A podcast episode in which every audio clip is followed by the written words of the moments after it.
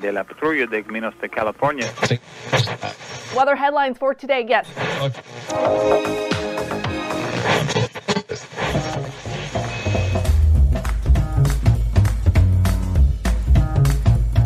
Welcome to the Revenue Generator Podcast, an I Hear Everything production. In this podcast, you'll hear how industry leaders integrate sales, marketing, product, and customer success into a single business unit with a common goal of optimizing their revenue cycle. We'll unearth how innovators integrate data, technology, people, and processes to expedite demand generation and increase recurring revenue. Sit back, tune in, and get ready to meet a member of the revenue generation. Here's the host of the Revenue Generator podcast, the CMO of Lean Data, Doug Bell. Welcome to the Revenue Generator podcast, where we members of the Revenue Generation share solutions for how you can integrate your business to optimize revenue. I'm your host and the CMO of Lean Data, Doug Bell, and joining us is Quinn Fulk, who is the Director of Sales Development at Snowflake. So far this week, Quinn and I have talked about sales development as a core competency. We talked about should sales development roll into marketing. And today we're going to wrap up our conversation by discussing building an SDR culture of excellence. Okay, here's my conversation with Quinn Fulk, the Director of Sales Development at Snowflake. Quinn, welcome back to the podcast. Thanks, Doug. I've really enjoyed it.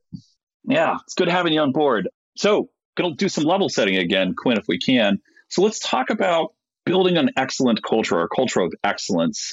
We talked a little bit on day one about one of the things I have a feeling really does help create that culture of excellence, which is the ability to recruit and onboard like SDRs, people have the traits and characteristics of successful SDRs. I imagine that's a great starting point. But I want to dig a bit more into some other areas because we really want to understand how culture is built, according to Quinn and Snowflake. So let's level set a bit. What's the average tenure for an SDR at Snowflake? And how big is the SDR team that you guys are managing there? Yeah, it's really important for us to clearly define that career pathing. So it's four full quarters in seat. This does not include the quarter that you're ramping. So it's anywhere from 15 to 18 months. The org that I manage is our enterprise North America org, which is seven managers and 60 SDRs. Our global sales development org consists of three second line leaders. We're headed up by Lars Nielsen, who's the global VP, and we're supported by SDR Ops org of about five people. So in total, I want to say coming into next year, the org is north of 140. Okay, that is the size of many Series A and Series B companies. So this is a serious challenge for companies like Snowflake who have large organizations.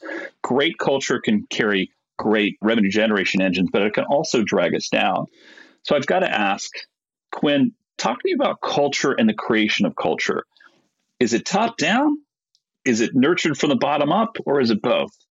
I think it has to be both as I had touched on earlier in a couple episodes ago, it's it starts at hiring.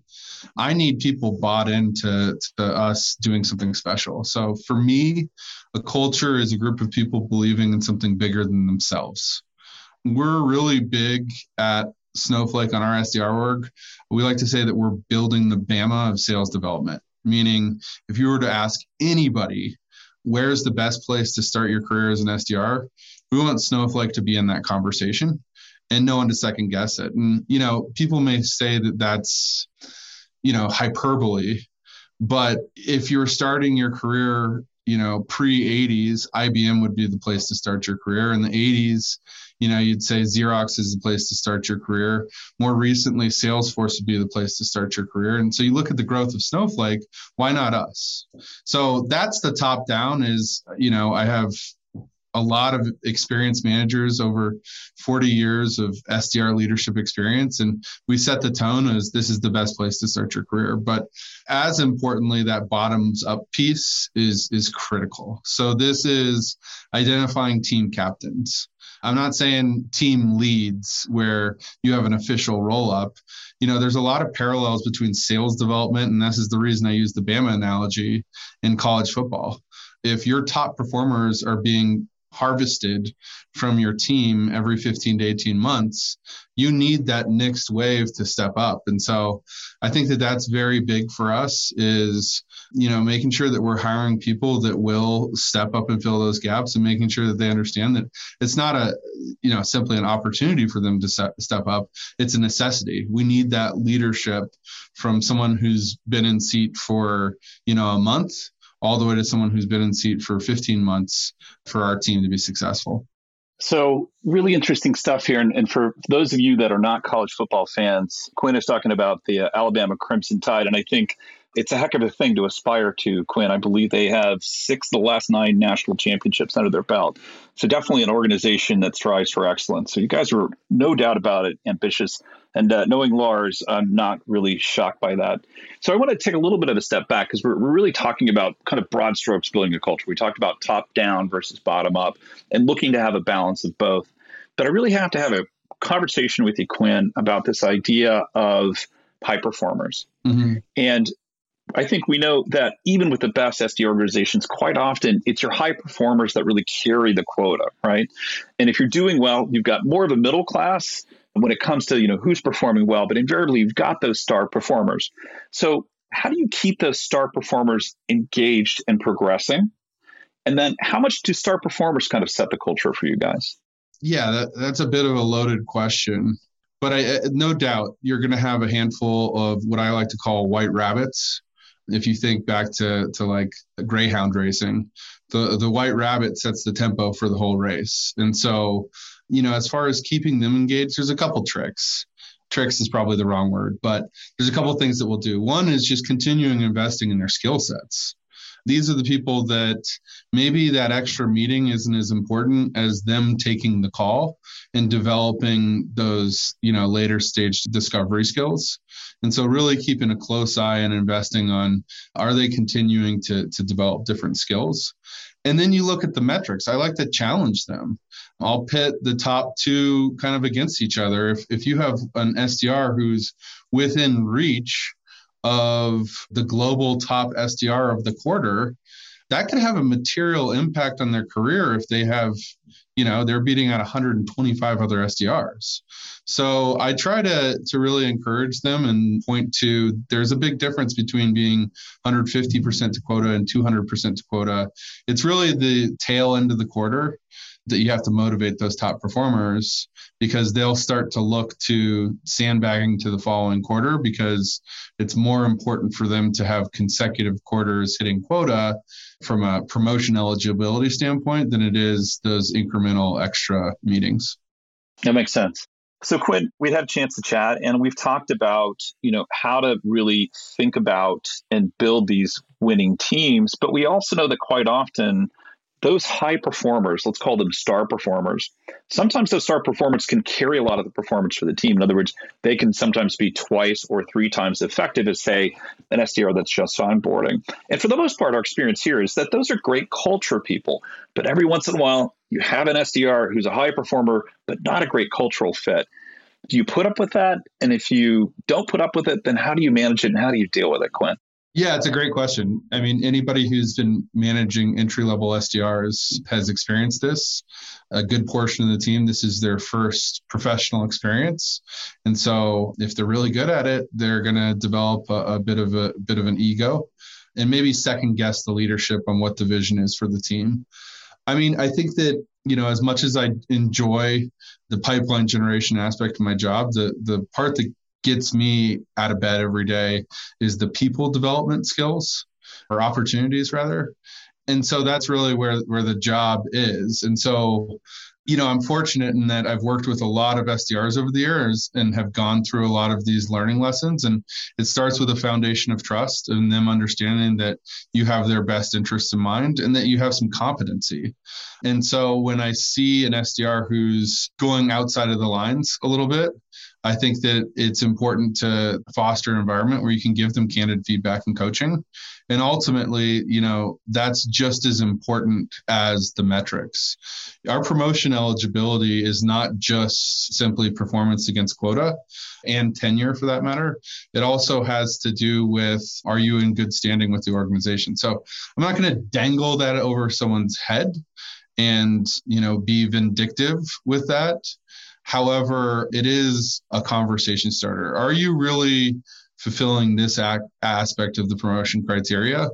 And I think that if you hire the right people and you build the trust, it's manageable to coach them out of those situations. But ultimately, you have to be willing to walk away. No one person is more important than the culture of the team. And so we've had top performers that, you know, we've had to manage out of the organization because their behavior was not in line with our value and is ending up a detriment to the team. And, and to be quite honest, I'm glad that we did. So culture first, really. You guys walk the talk, right? So you will do everything you can to make sure that your star performers are continuing to be star performers. But at the end of the day, the culture matters, and it's a winning culture. It's a culture of excellence, and without it, frankly, the star performers probably are more dominant in that picture than they need to be. So let's take the opposite tact. I'm going to ask you one more question here, Quinn. Are there some signs that you look for as indicators of bad culture that need to be corrected? Yeah, I mean, I mentor a lot of SDR leaders, and before I hop on a call with them to talk about the organization, I'm going to look up their team on LinkedIn.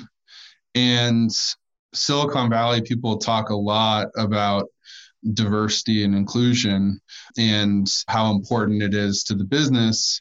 But in the sales development org, that's a core competency.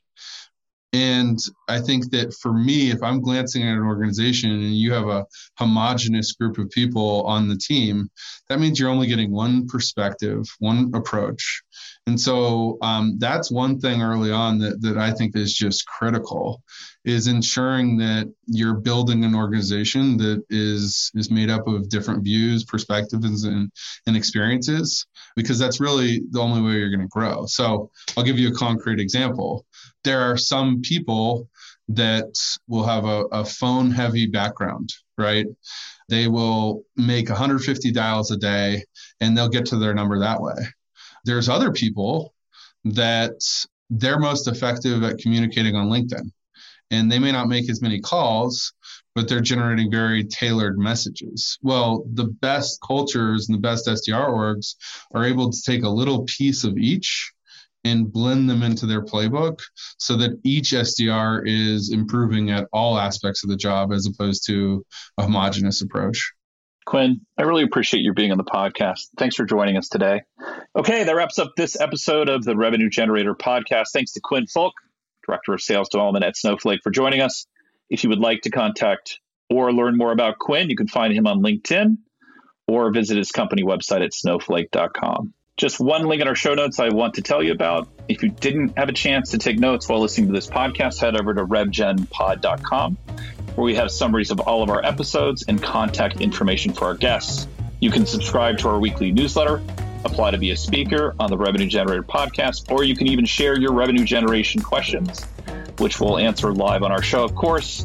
You can always reach out on social media. Our handle is RevGenPod on LinkedIn, Twitter, Facebook, and Instagram or you can contact me directly. My handle is at Market Advocate. If you haven't subscribed yet and want a daily stream of RevGen strategies in your podcast feed, we're going to publish an episode every day during the work week. So hit that subscribe button in your podcast app, and we'll be back in your feed the next business day. Okay, that's all for today. But until next time, keep cranking because the revenue isn't going to generate itself.